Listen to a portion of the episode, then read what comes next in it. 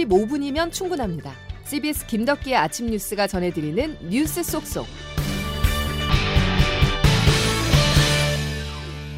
여러분 안녕하십니까? 3월 1일 김덕기 아침 뉴스입니다. 3일절인 오늘 윤석열 대통령은 과거보다는 미래에 방점을 찍으며 한일 관계 개선 의지를 드러낼 것으로 보입니다. 윤 대통령이 연설 때마다 강조했었던 자유는 3일절 기념사에서도 핵심 키워드입니다. 첫 소식 박정환 기자입니다. 윤석열 대통령의 취임 후 첫 3일절 기념사는 취임사에서부터 민주주의 핵심 가치로 줄곧 강조해온 자유와 한일 관계 개선을 의미하는 미래가 큰 축이 될 전망입니다. 자유를 추구하는 독립운동의 정신을 계승하면서 한일 관계의 미래를 열어가자는 의지가 담길 것으로 보입니다. 대통령실 이도훈 대변인입니다. 3.1절 기념사의 키워드는 자유, 헌신, 기억, 미래, 번영 이런 단어들이 될 걸로 보입니다. 윤 대통령은 대선 후보 당시에도 3일 정신이 대한민국 헌법에 구현된 자유민주주의와 공화주의의 뿌리라며 국민 통합을 이루는 것이 3일 정신을 올바로 기리는 자세라고 강조하기도 했습니다. 다만 한일 관계 의지를 재확인하면서도 양국 간 구체적인 현안은 거론되지 않을 것으로 전망됩니다. 최대 현안인 강제징용 피해자 배상 문제 논의가 난항을 겪고 있기 때문입니다. 대통령실 고위 관계자는 미래에 대한 갈 길을 언급한다며 구체적인 현안을 언급하지 않을 것이라고 밝혔습니다. 취임 후 첫 3일절 기념사는 앞으로 정부의 한일 관계를 가늠할 수 있어 오늘 메시지에 더욱 관심이 모아지고 있습니다. CBS 뉴스 박정환입니다. 한일이 첨예하게 대립하고 있는 문제 중의 하나가 강제징용 피해자 배상 문제죠. 일본뿐 아니라 국내 여론도 설득을 해야 되는 박진 외교부 장관이 피해자 유족 40여 명을 처음으로 어제 만났습니다. 제3자 변제 방식에 대한 의견을 들었는데요. 유족들의 반응은 대체로 싸늘했습니다. 김영준 기자의 보도입니다. 일제 강제동원 피해자와 유족들에 대해 박진 외교부 장관과 서민정 아시아태평양 국장이 정부안 설명에 나선 건 어제 오후 3시쯤부터입니다. 설명을 마치고 나온 박 장관은 취재진들과 만나 이렇게 말했습니다. 오늘 모임은 정부가 이 문제를 더 이상 방치하거나 도외시하지 않고 진정성 있게 해결하려는 노력의 일환입니다. 정부가 올해 초 국회 토론회에서 제시한 이른바 정부 해법은 제3자 변제라는 것으로 쉽게 이야기해 일본 기업이 아니라 재단 등의 제3자가 손해배상을 하더라도 법적으로 가능하다는 겁니다. 하지만 대법원에서 배상 확정 판결을 받은 미쓰비시와 일본제철 강제동원 피해자들은 이 안이 제대로 된 해결책이 아니라 판결에 의한 강제 집행을 할 수 없게 채권을 소멸시키는 것에 가깝다며 반발하고 있습니다. 법무법인 해마루 임재성 변호사가 전하는 미쓰비시 소송 원고 유족의 이야기입니다. 나의 아버지가 오랜 시간 소송하는 걸 봐왔다. 우리 아버지가 결코 돈 때문에 이런 소송을 했다라고 자기는 기억하고 있지 않다. 그리고 자신의 아버지는 자신의 피해뿐만 아니라 강제동원 되시고 사망하시고 피해 입으셨던 많은 분들을 대표해서 이 소송을 하셨기 때문에 어, 이건 단순히 돈으로 아버지의 판결을 없애려고 하는 이 절차를 부끄러워해야 된다. 오늘은 104주년을 맞는 3.1절 윤석열 대통령의 경축사도 발표되는 가운데 한일이 이 문제를 두고 과연 슬기로운 해법을 찾을 수 있을지 주목됩니다. CBS 뉴스 김영준입니다. 윤석열 대통령의 과거사 언급을 자제하고 외교부가 제3자를 통한 대외 변제 방식까지 꺼내든 것은 일본과 관계 개선을 위한 조치인데요. 그렇다면 일본의 반응은 어떨까요? 강제동원 피해 배상 해법에 대해 여전히 묵묵부답이고 기시다 총리는 G7 정상회담에 윤석열 대통령을 초청할지 말지를 저울질하고 있습니다. 보도에 김중호 기자입니다. 윤석열 정부의 적극적인 관계 개선 의지에도 일본 측의 반응은 아직 미지근합니다. 기시다 후미오 일본 총리는 지난 24일 기자회견에서 강제징용을 둘러싼 양국 외교 당국 간 논의에 속도가 붙고 있다며 긍정적으로 평가했습니다.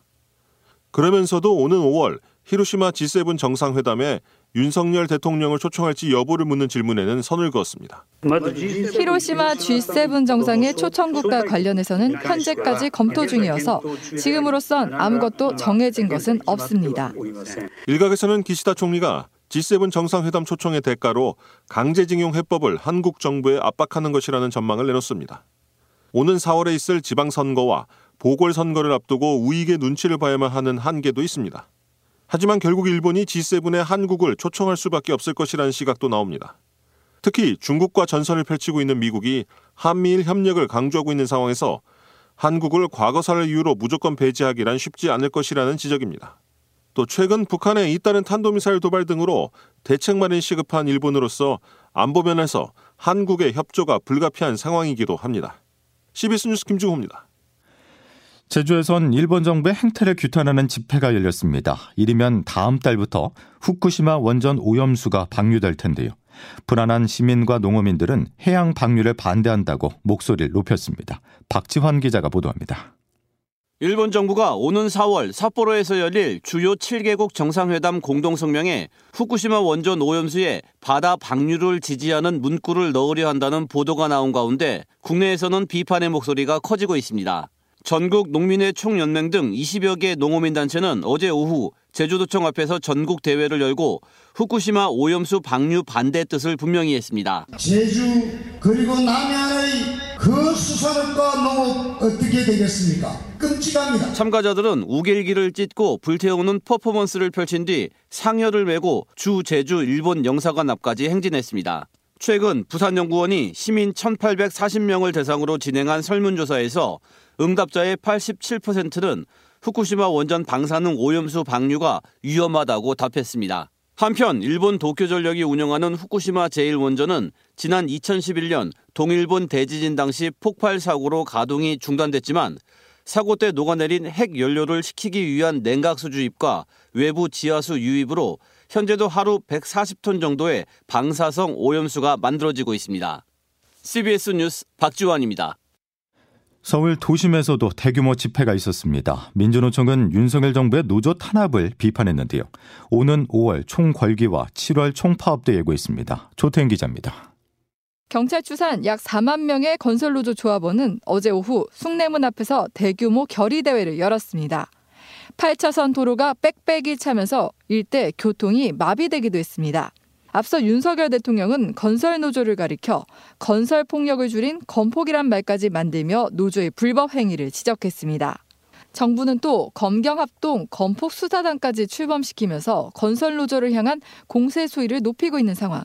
같은 노동을 하는데 거기에 대한 보상 체계가 비슷은 해야 될 거 아닙니까? 그런 게 안 돼 있잖아요. 이번 건설 노조의 결의 대회는 정부 압박에 대한 맞대응적 성격이 강합니다. 건설노조는 윤석열 정권이야말로 검찰 독재로 만드는 검찰 폭력, 검폭이라고 주장했습니다. 건설노조를 폭력 집단으로 뿌리 뽑겠다고 합니다. 윤석열 정권이 하는 것은 법치가 아니라 폭력 정치. 건설노조는 또 다가오는 5월에는 총걸기 대회를, 7월에는 총파업을 예고하고 있습니다. 정부가 노조 활동에 대한 강경 대응 기조를 유지할 가능성이 높아 정부와 노동계 간 대립도 점차 거세질 전망입니다. CBS 뉴스 조태임입니다. 노동개혁을 목표로 내세운 윤석열 대통령이 노동 유연성 확보를 강조하며 우리 경제의 탄력성, 회복력을 탱글탱글하게 만들어줘야 한다는 말을 한 사실이 전해졌습니다. 대통령실에 따르면 윤 대통령은 지난 21일 국무회의에서 노동개혁이 가장 중요하고 노동개혁의 핵심은 산업 현장에서의 노사 법치 확립이라면서 이같이 말했습니다. 국가수사본부장 임명 하루 만에 물러난 정순심 변호사 논란이 대학가로 번졌습니다. 학교 폭력 가해자인 정 변호사의 아들이 입학한 서울대에 윤석열 대통령을 직접적으로 비판하는 대자보까지 붙었습니다. 보도에 구본호 기자입니다. 서울대 중앙도서관 게시판에 큼지막한 인종이의 삐뚤빼뚤 손글씨로 쓰인 대자보가 붙었습니다. 올해 서울대에 붙은 첫 시국 대자보입니다. 자신을 생활과학대학 2학번이라고 밝힌 작성자는 정 변호사 아들 정 씨는 부끄러운 대학 동문이라며 피해자가 극단적 선택까지 할 정도였는데도 가해 행위를 옹호하고 법적 대응까지 한 정 변호사를 국수본부장에 앉힌 윤 대통령을 탄핵해야 한다고 주장했습니다. 일반 학생들의 반응도 냉담했습니다.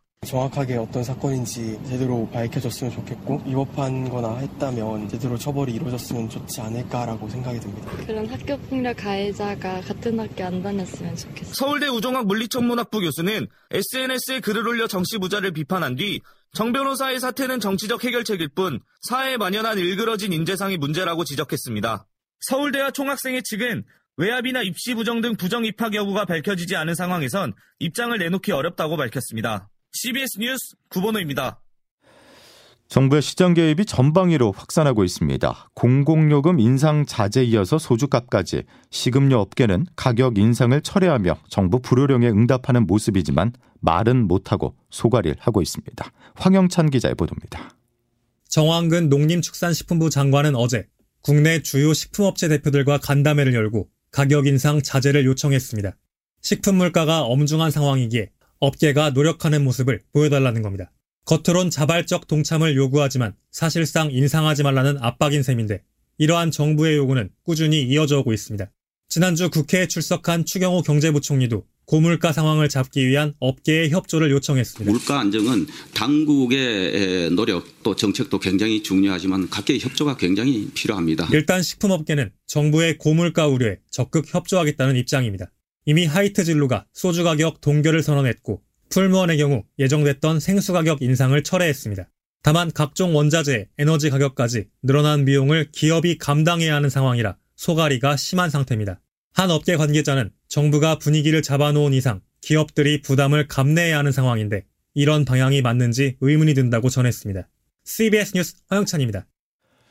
어제 오후 4시쯤 경북 예천군 풍양면 와룡리 야산에서 원인을 알 수 없는 산불이 발생해 15시간 가까이 이어지고 있습니다. 현재 90% 넘게 진화되기는 했지만 불은 한때 민가까지 접근하면서 두 개 마을 주민 370여 명이 대피하기도 했습니다. 산림당국은 이 시간 현재도 산불 2단계를 유지하며 헬기 7개와 인력 500여 명을 투입해 막바지 진화 작업의 속도를 높이고 있습니다. 김덕기 아침 뉴스 함께하고 계십니다. 이제 기상청 연결하겠습니다. 김수진 기상 리포터. 네, 기상청입니다. 예, 참 산불이 여기저기서 발생하고 있는데 오늘도 건조한 날씨가 이어진다는 거죠. 네, 그렇습니다. 3일절인 오늘도 큰 추위는 없겠지만 대기가 무척 건조하겠습니다. 현재 강원 영동과 영남, 서울을 비롯한 전국 곳곳에 건조주의보가 계속 확대 발효되고 있는데요. 특히 오늘 오후부터 내일 낮 사이에 전국 대부분 지역의 순간 풍속이 초속 15m 안팎에 달하는 등 바람까지 강하게 불 것으로 보여서 작은 불씨가 큰 불로 번지지 않도록 불씨 관리 더욱더 철저하게 해주셔야겠습니다. 이런 가운데 오늘 강원 영서는 오전 한때 제주와 남해 남해안은 오늘 낮까지 비가 오락가락 이어지겠는데요. 제주를 제외하고는 강우량이 1mm 안팎으로 매우 적을 것으로 보여서 건조함을 해소하는데 큰 도움이 되지는 못하겠습니다. 그리고 그밖에 전국은 오늘 대체로 흐리다가 오후부터 차차 맑아지겠고 낮 최고 기온은 서울 10도, 광주 11도, 강릉, 대전, 대구 12도의 분포로 오늘 낮까지는 평년 기온을 좀 더 웃돌겠습니다. 다만 오늘 저녁부터 다시 북서쪽에 찬 공기가 내려오면서 내일과 모레 아침에는 반짝 영하권 추위가 이어지겠습니다. 날씨였습니다. 김덕기 아침 뉴스는 여기까지입니다. 내일도 꼭 필요한 뉴스들로만 꽉 채워드리겠습니다. 고맙습니다.